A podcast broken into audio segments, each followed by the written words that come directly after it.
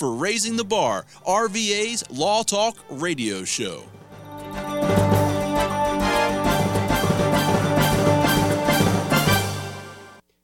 Good morning, and welcome to the debut, debut of Raising the Bar, the Law Talk radio show. This is attorney Colleen Quinn of the law firm of Locke and Quinn, and I'm proud to be the producer and program coordinator of today's show. Locke and Quinn is a personal injury and family law firm located near Willow Lawn in Richmond, Virginia. In fact, we're right next to the Chipotle, so you can come get your beefy burrito and your legal services all at the same time. We are really excited to start this program. Raising the Bar Legal Talk radio show brings an exciting and varied array of legal topics to listeners throughout Central Virginia. At least once per week on, Wednesdays morning at 9 a.m., we'll endeavor to share different areas of the law. The law touches nearly every aspect of daily life, and this show brings both humorous and entertaining stories along with helpful tips, including tips on access to legal services, something that not everyone can afford. If you would like to hear about a certain legal topic or area of the law, please email me, Colleen Quinn, at lock, that's L O C K E, quinn.com. So it's quinn at lockequinn.com, and we will look into featuring that topic on the show. The call in number for today's show is 804 454 1366. Again, that's 804 454 1366. Please feel free to call in with any questions you might have about the show today. Today's show will be about an inside view into what it is like to be a client in a personal injury case. This includes all the way from the surprise of actually being in the accident, enduring the injury, to what it is like to select an attorney and work with an attorney, and how that case proceeds along. I am really pleased to have joining with me this morning my client Lisa Walker of Believe Fitness. Good morning, Lisa. Good morning, Colleen. Lisa, can you tell us what you do at Believe Fitness? Um, I'm the owner and certified personal trainer of Believe Fitness, uh, located at 1129 Gaskins Road, Richmond, Virginia. Great. And what do you do there? What do you specialize in? Um, I specialize in basically life changing fitness, nutrition, uh, daily lifestyle pro- um, programs that individual um, are individualized to personal goals and fitness needs of all the clients that I have. So you serve a really good purpose. I try to, yes. Thank you. And Lisa, you and I have worked together for a good long time now. Um, right. Can you can you tell our listeners um, how your accident, uh, how your injury happened? Uh, we were uh, our family was having lunch um, on a Sunday afternoon at a restaurant that we frequented often. Um, our uh, middle daughter was getting ready to go back to college, so we wanted to sort of get together before she left. And we were just sitting there talking, and a bus uh, person was coming by with a tray full of dishes. And as I was just sitting there, the bus tray caught at my elbow and pulled my arm completely behind me. And at that moment, I knew something was wrong because the amount of pain that just radiated from my fingers all the way up to my neck. So and this was a pretty uh, full bus pan. Very full, yeah, overflowing with dishes. Um, and she was moving at a very um, quick pace. Well, in fact, through discovery, um, we eventually learned that in her statement, she said that she was moving wicked fast. That's right, wicked fast, which whatever that means, but she was moving at a very fast pace. Right. And this basically yanked your My, arm and shoulder right back. That's correct. And uh, at that point, um, later, by seeing the doctor, I found out that I actually had a labrum tear because of that. Wow.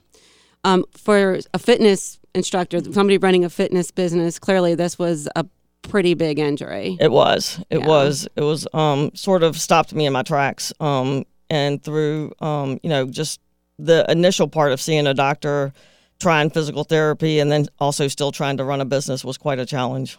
And then um, you mentioned the physical therapy. Uh, tell us a little bit more about your injury. Did you end up having to have surgery? Or what happened? Yeah, I, we uh, I saw Dr. Higgs, um, and he thought that we should try physical um, the um, you know the physical therapy first. So we did that um, for about a month, and my arm, my shoulder actually got worse.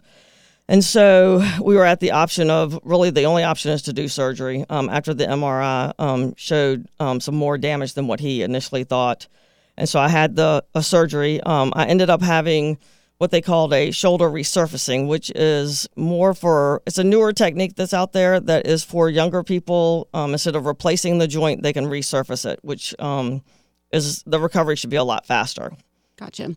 Um, and from having done uh, personal injury cases for 30 years, first 10 years on the defense side and then the other 20 on the plaintiff side, um, that is a pretty common thing for doctors to go ahead and put you in physical therapy and do kind of more conservative treatment Right. first. Um, Right. But it, from your physical therapy, you weren't getting any relief, and in fact, you were just feeling more, more and more sharp pain. Correct. Yeah, so it was clear there was something wrong, which was that labrum tear. Right. Yeah. Exactly. Now, in your particular case, you actually didn't have just one surgery. Uh, why don't you tell our listeners what happened? Well, I went in for the first surgery. Um, you know, uh, understanding sort of what Dr. Hicks was going to do, thought I had my head wrapped around it. Um, and when I went back for my 10 day check up after the surgery, it seemed that um, one of the uh, tendons that they had to take off in order to get to my shoulder blade had um, decided to come back off the bone. And so I had to have emergency surgery the next morning to go back in there and redo it and fix it and make it a little bit tighter and uh, make sure it wasn't going to come back off that bone again. Okay. So, yeah, another round of, you know, 10 days in that sling, don't move it. And so you've got some pretty heavy duty hardware in your shoulder. Yes, very tight hardware at my shoulder. Okay. So, how long did it take you to basically work to get back to a point where you could at least do some of the things that you had done prior to the injury? You know, I think it's still a daily struggle, honestly. I think that um, within about six to eight months, I was starting to feel more like myself after the surgery. Um, and being in business for yourself, you really, you know, if you don't go to work, you don't get paid. So I had to sort of, um, you know, try my best to pull it together every day and go to work. I took two weeks off um, from work, and thankfully, my clients were um, you know, stayed in there with me and supported me through that time. And, um, you know, just trying to get back just for simple things, reaching for a cup of water or getting the salt and pepper shaker out of the cabinet, S- simple things like that that you take for granted. It really took a lot longer than I ever imagined. Yeah. So, at some point in this whole process, you realized that you might need to consult an attorney, right? Yes. Okay. And at what point did that happen and what did you do? It was probably about four to six weeks into it. Um, I had spoken with the insurance company of this restaurant um, over a dozen times, and it got to the point every time I would call, they just wanted to say, "Oh, this is not our fault. This is not our problem. We can't help that you've missed work. You know, we this is not our fault. This is not our fault." And I was like, "All I'm asking for is for you to take care of the copays on my medical." And, and then just compensate me for the time I've missed from work, which I didn't feel was unreasonable at all. No, not at all. Um, and they just kept resisting. And so I finally said, "You're you're going to make me have to find an attorney to solve this because you're not helping me at all, and you're really making it difficult." And so at that point, that's when I started to do some research on attorneys here in Richmond. Had you ever needed to hire an attorney before? Not personally, no. Okay. so this was something new and different. Right. How do I go about finding a personal injury attorney to help me with this? right, Right. exactly. So it was it was quite um it was definitely a, a different experience and um kind of eye opening actually. Right. And you see all these ads, billboards and TV ads and other things for personal injury lawyers. So there are a lot out there, but then trying to figure out who's who can I trust, who is going to take care of me Right. is a difficult process. It is. And honestly, um, once I had gotten through the research part, I almost want to say, okay, on this commercial or on this billboard, or there needs to be a disclaimer that says, uh, yeah, they don't call you back or they don't respond to your emails because. Uh, two of the people that I researched, one of them I called twice, never got a phone call back. One of them, um, I you didn't make a phone call, you had to fill out an information sheet on the computer. Did it two separate times, never got a response. And that, unfortunately, is one of the biggest complaints about lawyers um, is is returning phone calls Mm-hmm. and being careful. So we at Locke and Quinn we have a 24 hour rule that you have to get back to everybody at, at least hopefully same day, Right. But at least within the 24 hours, because you're in a position where you're you're needing some help and you want some guidance, Right. Um, and that's what lawyers are supposed to be there for. Right. Yeah, because I definitely was at a point when the insurance company didn't want to work with me. Um, I was definitely feeling lost. Like, you know, I've not ever had to experience this. I've never gone through it. So what do I do next? What's the next steps? Right. So how did you find me? Well, I did some research. So, um, being a woman was important to me. That was, um, I just feel like women relate better to women as far as um, sort of how we go through life, how we um, attack our life as far as um, being business owners ourselves and promoting ourselves and wanting to be the best that we can be. And um, also, I looked at your resume. Um, you know, the education part was important to me because I definitely wanted to, you to have the education background. But I think more importantly, it was the emotional intelligence. Um, and I think a lot of people nowadays really look more at the emotional intelligence because you've got to be able to connect with the person. You've got to be able to have the empathy and you've got to be able to show that from the first phone call or the first contact that you have with that person. And um, so for me, I interviewed about six um, attorneys, men Wow, and women I, both. didn't, I didn't realize that I, I made the cut. you made the cut. And um, so, you know, and I just, you know, before I would meet with people, I would just, you know, kind of have a little prayer about, you know, just show me that if this is the right one, then it will, I will know it while I'm sitting there and that there'll be a connection and there'll be that emotional part there that I can feel that I can trust that person that there, and it's not just the person, but it's the team. So I watched how you interacted with Katie and how Katie interacted with you, and I realized that it wasn't just an employee and employer type of a relationship; it was more of a team, and that for me was was crucial because I think in a in a personal injury case, you can't have just one person fighting for you. You really need a team behind you. And and it really is a team. I'm glad you you mentioned that. We've got Katie Obermiller, um, my paralegal, with us today Mm-hmm. too, and we'll hear from her a little bit later as well. And speaking of the education, uh, Katie went to William and Mary Right. undergrad with uh, as I did, although she was she was much later in time Mm-hmm. um, than I was. But that was an, an excellent foundation, and. Um, Basically, I, I think it might have helped too that you learned that I was an aerobic instructor Correct. and, and, a, and a fellow cyclist. Yes, and because you were active and you're, you know, active every day in your life, you try to stay healthy and, and in fitness. Um, you know, you want to take care of your body, so you understand what it takes to actually go through your workday with your body maybe hurting or aching or actually having an injury like I did. So that was important. And I think a lot of times in picking an attorney, having a certain um, sense of community, uh, common interest, uh, both being business owners.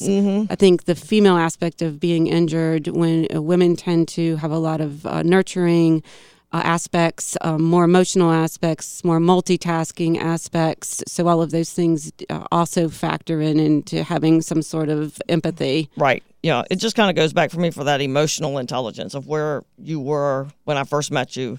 And, you know, with that and the academic, and then how you have given back to the community, not just in the law area, but just in overall how you've given back to the community. Because I feel like we all should be doing that every day anyway. So when I read all that stuff that, you know, that your resume presents, it was, I already felt like I had a connection before I went in there. But then once I had met you and I had met Katie and we had talked and stuff, I just I just had this feeling, a peace that came over me that just was like, okay, this is where I need to be. These are the people that are going to help me, you know. So Well, I'm really glad you found us because you've actually helped me learn a lot about what it's like to be a plaintiff. Um, Yeah. so let's talk a little bit about that Okay. because um, we do this. You know, Katie and my team, we we do these cases, and I've done these cases on both sides of the fence for 30 years. But actually, uh, understanding a little bit more about what it's like to be the client going through the process. So let's talk a little bit about what went as you expected and what did not go as you expected or, or was more surprising right, to you. yeah. I think the thing that surprised me the most was the amount of time it took for everything to sort of get in place and then to unfold. Because you know you see it on TV and you think, oh, or your friends have said, oh, I was in a personal injury. It you know took about a month, and you know three years later we're still trying to get my case pulled together because I had to get to a point where I had physically healed. Um, and that the doctor felt comfortable saying that I was healed, and so it was a process, and so it was um, something that I definitely didn't expect as far as the time um, and the amount of effort that everybody had to put into it, not just me, but um, you know, you and your team had to put into just getting us to a point where we were ready to say, okay, now we've got a case. Well, and your family too, your husband Michael. I mean, they all had to rise to the occasion, do the housework, Right. etc. Yeah, so it was definitely, you know, yeah, everybody had to chip in, and it was um, sort of a shift in. You know, mom can't take care of everybody anymore. And even at work, you know, my clients were so great because I'd be like, usually I'd go over and get that 10 pound medicine ball and give it to them. But now I was like, well, a little bit of extra, you know, we're going to have you go get that 10 pound ball. And so I just had to sort of think about life a little bit differently and how, um, you know, how could we continue to achieve what we needed to in a different way. Yeah, I think sometimes, especially with the larger cases, the the more severe the injury, like yours was, uh, it's going to take a longer period to, to, heal. And we always tell the client, "Hey, we can't even start to to claim package your case or try to settle it until you get to the point of." Of maximum uh, medical improvement right. or, or maximum recovery, or to a to a baseline where it doesn't look like you're going to improve anymore. And with a much more severe injury like you had, especially with two surgeries, uh, getting to that point clearly right. was going to take some time to get there. And then what we find is that the larger the case, the harder it is to get the case resolved, short of taking it to trial or almost right. to trial. And in your case, we pretty much were within a day or two of, of trial right. before the case finally eventually resolved. Right. So let's talk about what went as you anticipated it would go. What were the things that that kind of fell into place the way that you anticipated they would? Um, definitely the teamwork and the communication um, definitely fell into place the way I expected it to. I mean, I could call Katie five minutes to five on Friday night, and she was, you know, still there to answer my questions, um, to kind of help calm me down a little bit if I was nervous or excited or didn't really understand, even though you know I may have gotten three different things as far as communication on the issue.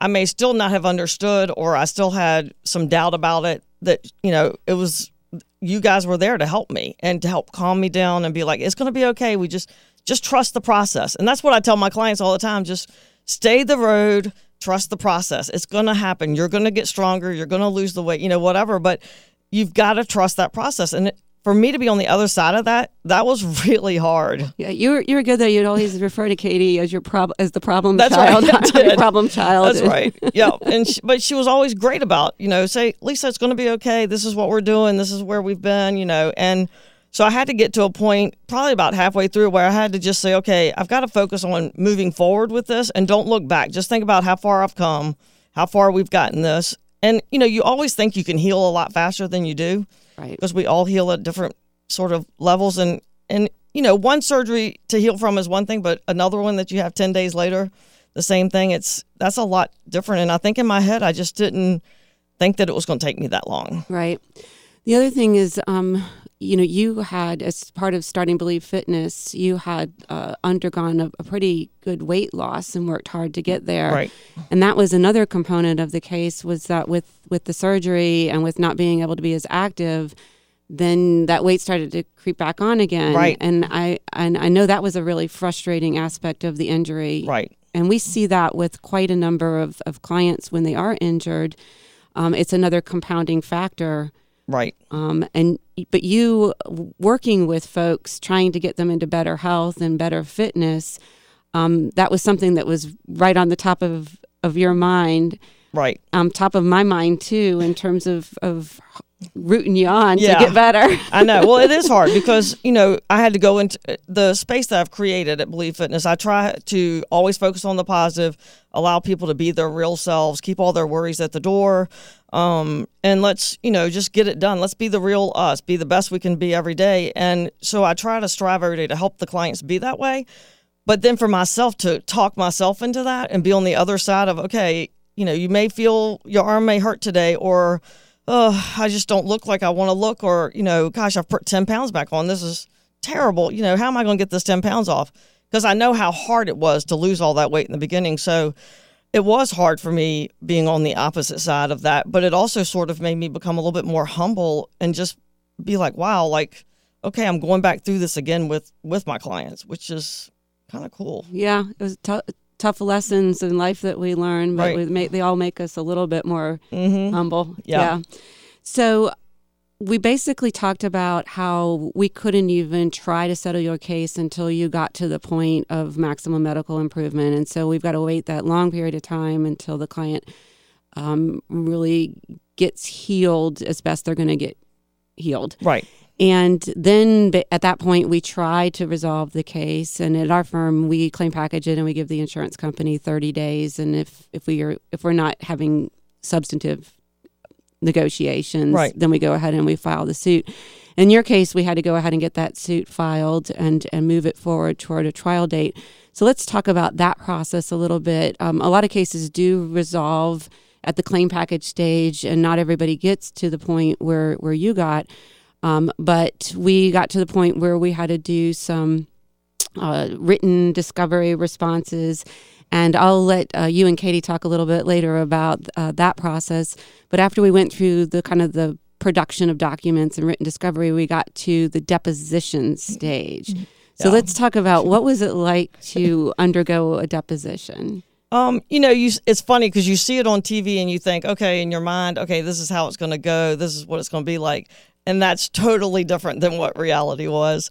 Um, and I remember you telling me, Lisa, just you know, be yourself, be calm, be honest, and just take a breath before every answer. And so that's what I try. I tried to listen intently to the question so that I would make sure that before I answered, I understood exactly what they were asking and no more.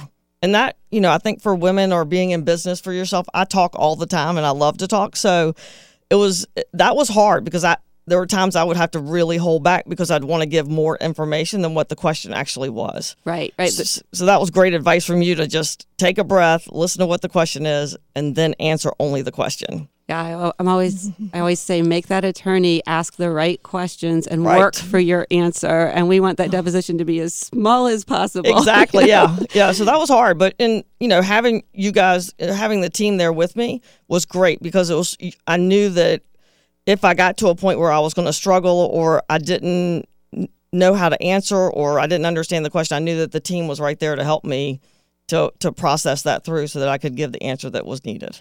Well, you're as honest as the day is long, and you can't get in trouble in a deposition if uh, if you're just a basically polite and honest Right. person. Yeah. You know, so all those other rules that that we say that are you know watch the double negatives and Right. uh, you know basically listen to my objections. Uh, all of those things can be thrown out the window sometimes if you're just basically a polite, honest person. Right. And I, you know, I feel like you might as well be honest because I, it's way too hard not to be because I would never remember all that stuff that I would have told you. So if I'm honest, then that's just that's just the best way to go. So We talked about that. We're going to take a break here briefly, but we talked about uh, how it's unfortunate in the honest cases that there are so many people out there that bring dishonest personal injury cases and that it means that sometimes cases go on longer um, before they resolve because the attorney on the other, side and I, I did insurance defense for 10 years is, is trying to figure out is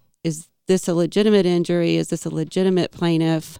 Um, or is it one where they actually have you know faked the injury? And I, I told you uh, the one about where the client had slipped and fallen and i basically ended up finding out that this brilliant bruise that was depicted in the photographs of her back turned out to be painted by a makeup artist. Right, you know and so it's folks like that that cause personal injury plaintiffs to sometimes have uh, more suspicion p- cast upon them yes, I agree. so we're going to take a break here and we'll be right back All right, thanks.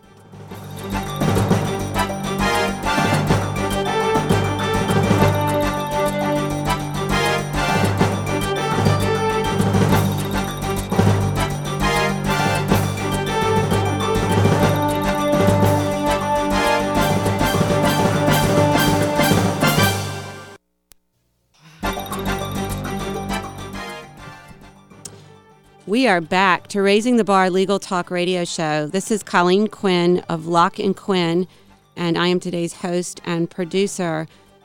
I am talking to my client Lisa Walker about what her experience has been like to be a personal injury client throughout a pretty bad injury that involved two shoulder surgeries, um, which was created by her just sitting, having lunch with her family, and a busser moving a little too fast with a bus pan. And as, as we discovered in the case, the busser moved wicked fast, as she handwrote in her own writing um, on the uh, the injury report that uh, she was moving wicked fast when she whacked into uh, Lisa with a pretty full bus pan, causing a labrum tear in her shoulder. So we were talking about what it was like to go through a personal injury case and be a personal injury plaintiff. And joining us now is my paralegal Katie Obermiller. And Lisa and Katie are going to talk a little bit about what it is like to go through what we call the written discovery process. So, in a in any uh, litigation case, there are written uh, requests that go back and forth between the plaintiff and the defense, which um, are called funny things like interrogatories, which is just a really fancy term for written questions. And then there's also request for production of documents, which is a request for any documents that the other side might have that are relevant to the case. And then there also is something called request for admissions, which are basically admit this, admit that, admit that the busser was moving wicked fast. so that would be another thing. Um, so, Katie, why don't you you tell us a little bit about because you do a lot of the um, the the development of the answers to those written questions, the the funny word interrogatories. Yeah. Um, so why don't you tell us a little bit about that process and working with Lisa? Sure. Um, well, it's it's a process that really requires a lot of contact between myself and the client. Um, with Lisa, I usually, once we get them, I'll usually contact the client and let them know, hey, we need to set aside some time. Either you can come in to the office or we can do it over phone. Um, but we're going to have to go through a lot of questions. And while we may have already gathered a lot of the information to answer them, I always find it's better to double check that information with the client because there may be things that they remember now that they didn't remember when they first came in at the intake. Um, and also, a lot of clients don't realize how in depth some of the discovery or interrogatory questions can be. Um, and and that was, I think, one thing that I do remember with Lisa is going through the questions and her asking, "Why is this relevant?" you know, when they want to know about a car accident 10, 15 years ago. Right that was hard. The questions too, I felt like, you know, once you got through uh, ten of them or so, it was like they're starting to ask you the same thing again, but just in a different way. And um, some of them were things that I just didn't even I didn't understand why that was important because it really had nothing to do with my shoulder and the injury and what I had sustained since then. So it was hard for me to comprehend why would they want all this information in the beginning. Right. Now I, I, understand why they do, but um but you were great to work with because you made it so simple and then you know you would add that little bit of humor in there with it so right. we could laugh about it so that made me feel a lot more at ease as we were answering them so i didn't have to feel like if i didn't give the ex, you know 100% exact answer or if i later down the road if some of the medical things came back from 15 years ago i mean heck i can't even remember what i did last week much less 15 years ago so that i could then start to think of maybe what had happened and we could talk about it, and then I, I could come through the process to to maybe change that answer a slightly, but just to make it sound better. So. So it's really an intrusive process. A lot of people don't realize that your yeah. life story becomes an open book, and you know the other side is going to want to know about every other accident you've had, every other injury you've right. had, any pre-existing problems that you had um, all of the medical providers that you've had in the past 10 to 15 years, right. any claims that you've made in the last 10 to 15 years, um, all of those things suddenly become on the table and eligible for consideration. And it does seem to be pretty intrusive, doesn't it? It does. It, even when they started to go back, you know, I'm older, so they asked me questions about high school, about playing basketball and softball, and did you know this and that, and I'm thinking what that's been like 30 some years ago why do we need to go back to that point but they really were searching and fishing for whatever they could find yep. in order to to see that i had had maybe some type of a prior injury that could have made this maybe not all um, the restaurant's fault right mm-hmm. so let's talk a little bit about the trial preparation um, including with your family we met with your daughters and your husband to go over what happened right um, how was that process for you um, it was um, good. You know, there's um, three children. They're all um, adults. And so trying to get everybody's schedule to get there at the same time was a little bit of a challenge. Um, and um, so for me, having them there and for you guys asking them the questions, it was really hard to sit there and listen to them because it was like I was revisiting the accident and that day, but through their eyes, not through what I felt and what I believed to be true, but through them. And it was really emotional for me because, you know, you don't really talk to your kids about, even as adults, you know, about your injuries or how they saw it and how they feel it must have affected you. And So, you know, it was definitely very hard to sit there that entire time. But, um, but to listen to all of them, they all had a different perception of how it all went down that day. But at the end, it was all, it all came back to the same thing. Right. You touched upon a point that a lot of folks don't realize, and that is the, as long as the litigation is going on, you're still kind of reliving this accident and that uh, initial injury. Right. Um, so a lot of times we'll tell clients, look at, we really want to resolve this case because we, we really want to get some closure. Um, that's really important is to, to be able to reach the point of closure. Right. So in your case, we, we attempted mediation, Mm-hmm. right? Um, why don't you talk a little bit about your frustration with that process? well, you know, once again, you know, all only knowledge I had was by watching TV shows, and I do like watching like Law and Order and all these shows that you think you know just goes so smoothly, it's no big deal, and um, you know, you have to. I, as being a small business owner, I had to cancel my clients that day, which you know, for me, that's hard because I enjoy what I do. I love seeing my clients, um, and so I had to sit there, and when you know we have a little conversation at the beginning and then everybody goes their to their separate little rooms their separate little you know tents for their team and we start going back and forth and the first offer that comes you're like are, are you kidding me like no like that won't even cover what my copays were you know and so it's it's where you have to step back and say okay this is what their job is they're trying to do the best for their client and it's not a personal attack on Lisa. It's uh, that's okay. So just relax and just keep reminding yourself it's not personal. They're just trying to do their job, and um, and it was frustrating because we couldn't come to a resolution by the end of the day, and I think even the other side understood and knew that we needed to resolve this because going to trial wasn't going to be um, maybe easier or positive for them um, because I feel like the case was strong because I am honest and um, if we could have resolved it that day, you know, there would have been money saved, time, effort, everything. And um, because we had to prepare for trial, it ended up costing, you know, us, me, more money, and um, you know, and a lot of effort Right. for nothing. I don't think um, a lot of times jurors and um, folks that are injured in cases always realize how much money gets spent to take a case to trial. And in your case, we had the mediation, so of course we had the cost of the split the cost of the mediator, Right. Um, and that was you know several hundred an hour for a day's worth. And then, of course, as we got closer to trial, we prepared the medical illustrations so that we had medical illustrations so the jury could understand what your surgeries look like. And of course, that was again another $4,000 or so. Right. Um, and then, of course, your doctor, who's an orthopedic surgeon, uh, we really wanted to have him live at trial. Right. Um, and he had moved to another state. I know. So, so in order to uh, secure him for trial, that was another ten thousand dollars. right. Um, and all of that could have been avoided had we uh, the additional costs toward trial could have been avoided had we resolved the case at mediation. So I know that was another real sense of frustration. It was. All of that ended up coming out of the settlement, which was money that could otherwise have gone to your daughter's education or That's something right. Exactly. yes, exactly.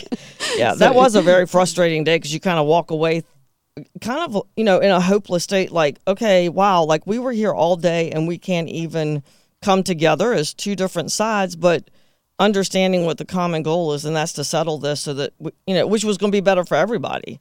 And we couldn't get to that. Like we couldn't resolve that. That was definitely like I left out of there thinking, wow, like okay, now we're going to have to go to trial, and that's going to be a lot. You know, we've got a lot to do in 10 days, and then you need to keep your business going. I need to keep my business going, and then add in all this extra effort.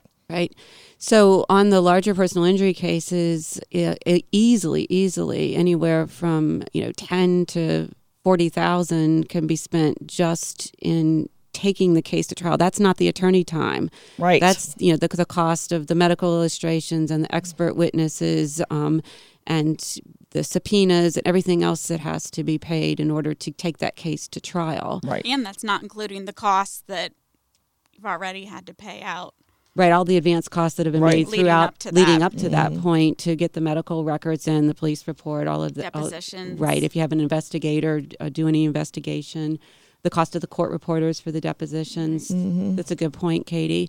So, and in the medical malpractice cases, those cases, the advance costs uh, are much, much bigger because, of course, now you have to have your expert witnesses involved early on in the case, Right. et cetera. So, um, in your case, uh, Lisa, we also had um, an issue with with liens, with a lien that you had on your case, which is another area that oftentimes folks don't recognize um, as a large piece of a personal injury case. So, why don't you talk a little bit about the lien in your case and and what was surprising about that?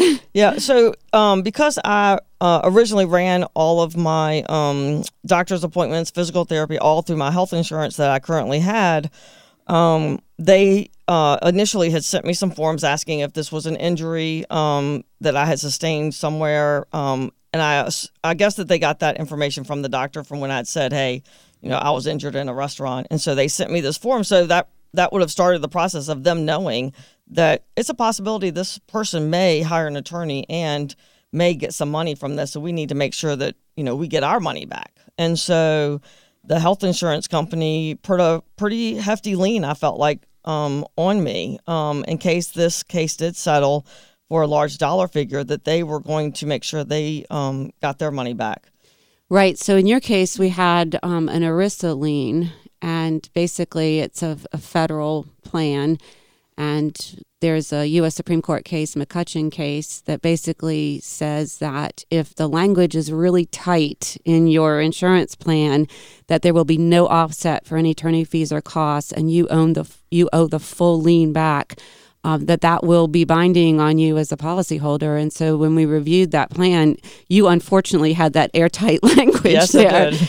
Which leaves really little room to try to negotiate with the um, insurance company that wants to be paid back um, everything that it's paid toward your medical bills. Right. Um, we we do have a little bit of leverage because I can say, "Ha ha, we've got the money. you come and get it." Yeah. you know? Right, exactly. come fight us for it. I it. know, but you know, and two, I was thankful I had the medical insurance because if I wouldn't have had the medical insurance, I don't know how I would have made it through those three years because I had to put all that money just for copays up front. What would I have done if I didn't have health insurance and I would have had to pay full cost all the way through? Right. Let's, so that's good that I had the insurance. But then on the backside, I was like, well, you wouldn't even be getting any of this lien money if I didn't hire an attorney. So it was like, can't you work with us? Can't you, you know, negotiate a little bit? But there was definitely no room for wiggle room on that thing. Yeah, we were able to get some reduction with uh, come get your money, Yeah. go hire an attorney to, Yeah. to do it. So there's a little bit of wiggle room there. But you would certainly think that uh, there would be an offset because you're the one that went and hired the attorney and they wouldn't get their money back but for the efforts that you made, Right. you know, in that regard. So that leads to another um, aspect of the case, and that is in these injury cases, you're you've endured an injury, um, and you're also out of work. And in your case, you did have the health insurance, but in many cases, folks don't have the health insurance. So there for you for the the work side because you run your own business was a real financial hardship, not just in terms of deductibles and copays, but also being out of work for that time period. That's correct. Yeah. yeah. And that was hard because I, you know, as a small business owner, you try to budget at the beginning of the year what you foresee your expenses are going to be and sort of where you need to be um, financially. And I really had not budgeted for this at all. So, um, and one surgery, that would have been one thing because that was 10 days. But then to add another surgery in another 10 days, and then just not having the energy to get up and get dressed because you can't dress yourself after Right. you've had surgery like this. And so you need help doing everything. And so, um, really, at the beginning, I had to go back part time. And so, which clients can I see on which days, and how can I make sure I at least see everybody once a week? And And you verbally coached a lot of them. I did, Yeah. I did, which was hard because I loved, I le- I learned from from watching other people or for somebody demonstrating. So, for me, that's how I sort of teach is to demonstrate. And so I couldn't because there was just no way. I mean, even walking on a treadmill would have been a challenge because it hurt the arm, so the movement. Yeah. So a lot of our clients that don't have health insurance um, and they're out of work, it's a, almost like a, a triple whammy. They've got the injury, Mm-hmm. they don't have coverage for their medical bills, um, and they're also out of work during that time period. Your case was a little bit different too. In, in many cases where the person is just getting a paycheck, we can claim that this is their lost time from work. This is their hourly rate. It's much easier to show Right. the, the the loss there. In your case, because you owned your own business, um, and because it was a relatively new business, right. it was harder to be able to prove your losses. So why don't you talk a little Mm-hmm. bit about that and some of the frustration in in trying to show your financial losses from the business? Right. Yeah, because Katie and I talked a lot about this, and I was like, "Oh, what am I going to do? Like, how am I going to show this?" I mean, you know, clients come in. I mean, and honestly, thankfully, I was very successful in the beginning of my business, and I did have a lot of clients, and I was making a good income. But then to have to go and show that, you know, tax returns aren't going to show what your business is really in the first few years because you're not going to be showing that you make a lot of money. But yet, I was getting in a lot of income. So to have to go back and try and figure out, okay, this client would have been here on this day and this one, and then so then Katie and I came up with this thing that we would just type up a little paragraph and we would list the dates that the client should have been there, what their um, cost for their session was, and then what the grand total was, and then they signed it. And so that took a lot of time and effort because you know some, Some of of, my the, some of clients, them weren't yeah, were no longer clients right anymore. exactly and, and some of my you know ones that are elderly Mm-hmm. um you know they may not have been at a point in capacity that they could have remembered Right. and so for me to ask them honestly to sign something that they can't remember i couldn't in good faith ask them to do that so it was a challenge and it was a lot of effort i mean uh, and hours and hours and i thought this is crazy Well, we were really fortunate in your case because you had very good detailed records Yes. about uh, which clients had canceled Right. appointments, or which actually which clients you had to cancel the appointments um, because you couldn't do the appointment Right. because you were incapacitated, and also you had records of the clients that you had lost. Um, Right. because you were no, no longer able to, to service them during that time Right. period that you were incapacitated. Um, and so we were able to build, although it took a lot of effort on your part, a lot of time, a lot of going back and combing through uh, your records, but we were able to at least show that there were specific uh, appointments that you would have been able to have had and, and made that income from, right but for the injury. right Yeah, and that's um, in some of the cases we have we don't have clients that are as organized as you are, Lisa. you know, and two, I think one of the things that was frustrating was that I could I could claim Katie kept saying you can claim what you had to cancel. But the clients and a lot of times because I guess maybe I'm a woman, maybe it's because I, I love what I do and I enjoy seeing each client that if I had physical therapy, I would move their appointment. Right. Right. Which then, you know, I was even more exhausted, which then by the time I got home to be that mother and that wife, it took away from that. And so that part, it was like, yeah, but I moved them from their original time. Don't I get to claim that? And she's like, yeah, no, that's a no. and I'm like, but I didn't want, I, I really couldn't cancel them because I didn't want to lose more clients. But so it's like you're just in this little rabbit wheel and you're just going around and around. And it's like, really? and you're more exhausted at the end of the evening because Right. you've overexerted yourself. Exactly. And so the recovery time takes longer Right. when you get like that because you can't really ever get enough rest in order for that part of the body to heal. And we have the same issue with clients that receive a paycheck that if they just flex their hours rather than take Right. sick leave, Mm-hmm. we have to tell them, sorry, but you flexed your hours. We can't claim it. You still Right. got the time in. And it's crazy. It, it Yeah. wa- that was definitely one of those moments that I was like, um, wait a minute, I don't understand that because that doesn't make any sense to me because I'm the one that had the injury. I'm the one that went through this, but now I'm having to, like, that's not right for me. Like, how is that possible? right now, you're having to overexert yourself. You're having to go to the physical therapy. You're having to now reschedule later hours, longer hours, Mm-hmm. and then you fall in. You come home and Right. you- you're basically telling your husband, Michael, I can't lift a thing. I'm exhausted. Exactly. You're in charge of dinner. You're in charge of the laundry. That's You're in charge of everything. where are my ice packs? That's basically what I do. You know, and then our youngest was still at home and she played basketball. And of course, I'd want to go watch her her play. And it was hard because I was so tired. Right. But it was like, you know, you have to still be that mom. And so, but that doesn't go into that formula. Because I think, too, there's no formula or tool for a personal injury. Like, that's the whole thing that people, I don't think, really understand. There's, you can't measure somebody's personal injury and how it affects them.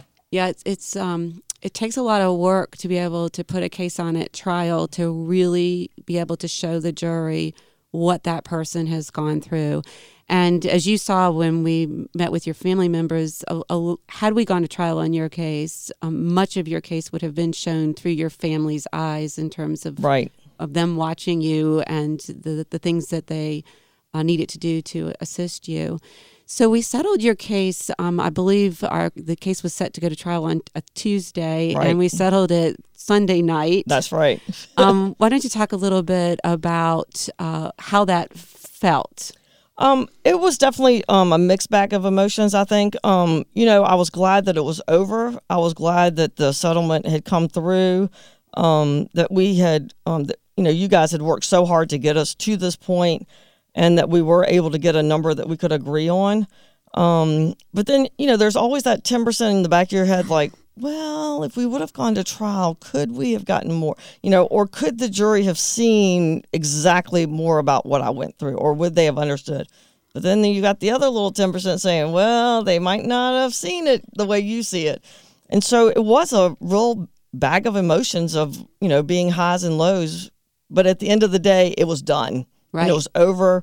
And so I could put it to bed. It was closed up. This is it. We're done. Now I can move forward. Now I can had it, some sense of relief, but some sense of what if. Yes. You know? right. And I think we're all that way. You know, what if we won the lottery tomorrow? What would we do? I mean, I think we all dreamed that way. Like, what if things would have gone differently? And so, but it is good to have it done, closed, over, and you don't have to go through the emotional part of a trial because I was already reliving it all the time. And, and when the family met with you, I really had to relive it and through their eyes. And that was hard enough emotionally for me to sit there and not become emotional that I'm not sure how I would have done at trial. I don't know how I would have been able to maintain my composure when my husband and children would have talked about what they saw. Right. That leads to another aspect of, of trial um, and the deposition, actually, is that um, many uh, plaintiffs feel under attack. Mm-hmm. Um, you know, and I know one of the issues that came up in your case was uh, was there any issue of contributory negligence? Like, should you have had your chair more angled to the table and not, you know, turned slightly askew? Right. Um, which was ridiculous because you were sitting stationary and, and the busser was moving and, you know, Right. should have seen you there and not plowed into you, basically. Right. Um, but then you know, there also was uh, the issue of whether you had any pre-existing degeneration in your shoulder, and there was some. And, and the older we get, we all have it in Right. in our body. Um, but uh, how is that that that feeling of kind of uh, of being under scrutiny in terms of your actions or you know your pre-existing condition? Right. Um, how did how did that feel? Um, you know, it was it was definitely hard because it's definitely personal. You're definitely um I felt like okay, you're not in my body. You're not feeling what I feel and I understand what the words are saying on the paper, but there's the emotional part of it and the part that you can't really put that price tag on of what you're having to deal with not just physically but emotionally and spiritually to just get yourself back to zero or ground level kind of thing and um, you know, it was hard for me to sit there and listen to them saying, "Well, you know, you've your body's got degeneration here and here and here, and you know, you've got this issue and this issue," and I'm like, "But that doesn't really have anything to do with my shoulder. You know, my shoulder really had never had any issues, and I was very strong in my upper body, and um, until this happened, and so you know, and Dr. Higgs was great about sort of calming me down on that because he said, Lisa, you know, a lot of times your body can have a lot of degeneration in a joint or you can have a lot of arthritis, but it's not until that trauma hits it that that body part says, that's it, we're done, we can't stand it anymore. And that's sort of what I had to keep going back to in my mind that even if they didn't understand it, it was okay. Right. Because And I each knew. person's health is so personal to yourself. Right. So having someone who's never treated you, never seen you, Right. tell you, here's what's wrong and here's Right. you should have been fine back then. Right. Like well, the other side said that I had a sprain or a strain, and I'm like, yeah, I wish I would have because that would have been awesome. Right. I could have recovered easier. So we just have a, a minute or two left, but that was one other aspect I wanted to hit upon, and that's the defense medical exam. Now, in your case, the defense doctor didn't even examine you, Correct. but wrote an opinion as to what he thought your injury was. Um, how did you feel when you read that report? Uh, it was very hard to stay positive as I read through that um, and not get just upset about it because I thought, You've never talked to me. You didn't ask me any questions, but yet you've got an opinion and a very pretty strong forward type of opinion about me and about my injury, but you've not even asked me one question. Right. Didn't see you, didn't examine you. In fact, in the report said you fell out of a chair and didn't That's even right. understand th- how the injury actually happened. So obviously he didn't prepare himself as well reading the notes of, you know, what he was supposed to be from my medical file. Because Right. if he did, he would have known that I didn't fall out of a chair. exactly. So it made it hard. It was it was definitely a personal attack. I felt like. So I think throughout this whole process, one thing you had to do was really try to tell yourself not to take it personally. Is that the case? That's correct. And just stay focused on the positive and just look for all the good in everything. Thank you so much for joining us today for Raising the Bar, the Law Talk radio show. Thanks very much to my client, Lisa Walker, for sharing her story with, with us. And uh, we will be back next Wednesday at 9 a.m. to feature another legal topic.